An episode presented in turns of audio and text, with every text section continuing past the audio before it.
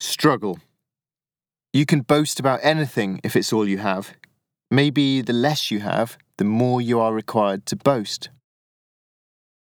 It's hard to get my head round the idea of a struggle whilst sitting in a comfy chair, drinking tea and eating biscuits, and typing with one finger. But out there, it makes sense. I hate the gag reflex stench of roadkill, the stickiness of sweat.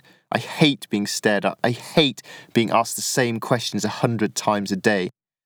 But brutal days will end, as they always have and will continue to do. A different sunset, a different resting point, a different perspective. A little less road waits for me tomorrow. A little more road lies behind me.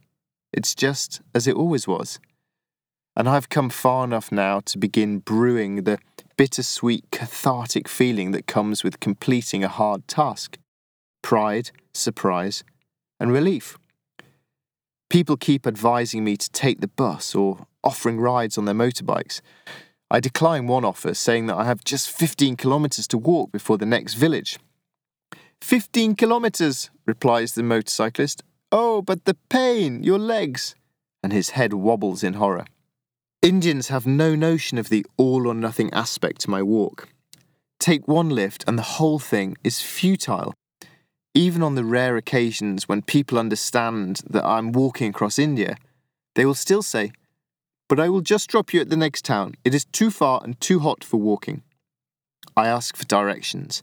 A man with a large moustache, hairy ears, and thick glasses gives two options. I push him for clarification. They are both exactly the same, he reassures me, noticing my concern at his vagueness. One is 25 kilometres, one is 40 kilometres. No big difference, no problem. Experience has taught me that people have great difficulty giving directions to places they visit every day if they only ever drive there. Anyone scoffing at an extra 15 kilometres has clearly not done much walking. I take the shorter route. It would be silly masochism not to but I walk it. Why don't I take a bus? It would be silly masochism not to. Is it as simplistic as seeking pain? Why drive when I could walk? For the struggle. So, why walk when I could crawl? Seek pain, pain, pain, cried Rumi. What are the rules? Where are the arbitrary boundaries in this search for a difficult life? They move and shift like sandbars. I'm not sure they stand up to rational scrutiny. I suppose they're defined by what feels right at the time, to me and me alone. I want it to be hard. I want to spend most of the time dearly wishing I was not here, battling in my mind against excuses to stop. I derive a grim satisfaction from it, like sucking a lemon if you are desperately thirsty. I enjoy sticking through things that most people would not or could not endure. You've got it in the neck, stick it, stick it, you've got it in the neck, repeated Captain Scott over and over on his way to the South Pole, a mantra for a struggle. Some of the attraction is retrospective, the rose tinted memories of completing something difficult. I look back at roads I've pushed myself down and I smile to myself. There was no applauding welcome at the end of those quiet roads, no tangible reward, no praise from others. The struggle reassures me that I can still be hard. Or is hard the wrong word? Perhaps daft?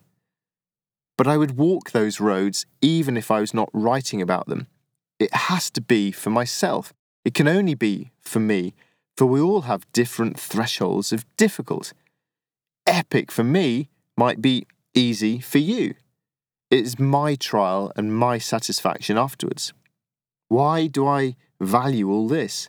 Is it only to enjoy stopping? Perhaps it's to prove myself, in both meanings of the word, to set me apart and boost my prestige because you can't do it or won't do it. Because if I can do it, so can you. Because if I can do this, I can do much more. It is an old story, this one of redemption through suffering. From the Bible to King Lear and crime and punishment to our generation's contribution. I'm a celebrity, get me out of here. predating all that is the colourful world of Hindu myth and ritual. I hear it before I see it gunshots and drumbeats. I turn to see yet another religious procession. But even by India's high standards, this one looks pretty mad. Dancing towards me are hundreds of men and women, draped with flowers and bearing large terracotta urns of burning wood on their heads. The fires light up the street. Sweat wet drummers thrash out the rhythm for all to follow. A whirling adolescent girl, a god, I'm told, spins in a frenzy at the head of the procession with crazed, unseeing eyes.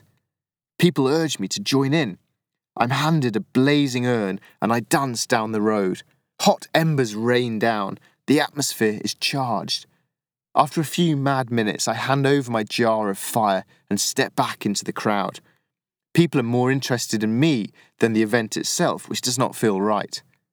At the rear of the procession is a lorry, moving slowly behind the dancers. An effigy hangs from a gantry on the front. With a shock, I realise that it is a man hanging there.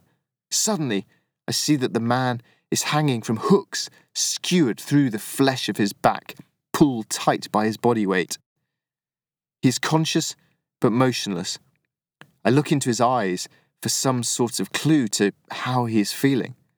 His face is completely expressionless, and his eyes are like the windows of an empty home.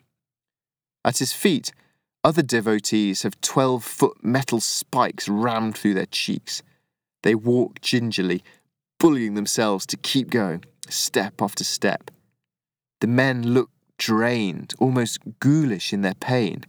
I try to imagine how they feel. The humid air pulsates with drumming and wild energy, and the glow of fire reflects in all our eyes. I think about the searing pain as the cold metal broke their skin the dull, nauseating ache through the long procession. How long will they bear these wounds? Why are they doing this? To prove something to themselves, to their loved ones, to their God? Because they will feel proud of their devotion and commitment long after the night's agony has subsided. No outsider can understand or share how these men feel, but that does not matter. Because Mad though their actions appear, this may be the greatest moment of their lives, a moment of lucidity, an accomplishment far above anything they had ever imagined themselves capable of achieving, the moment that may define their life.